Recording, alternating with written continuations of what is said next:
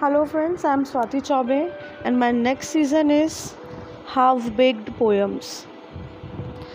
तो मेरी पहली पोएम कुछ इस तरह है।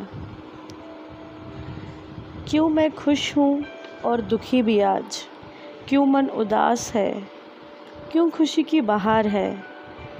शायद बात बस इतनी सी है, घर जाने की बहुत जल्दी है यार।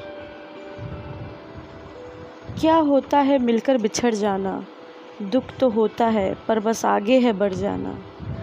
दिल अब बस यही कह रहा है, घर जाने की जल्दी है यार।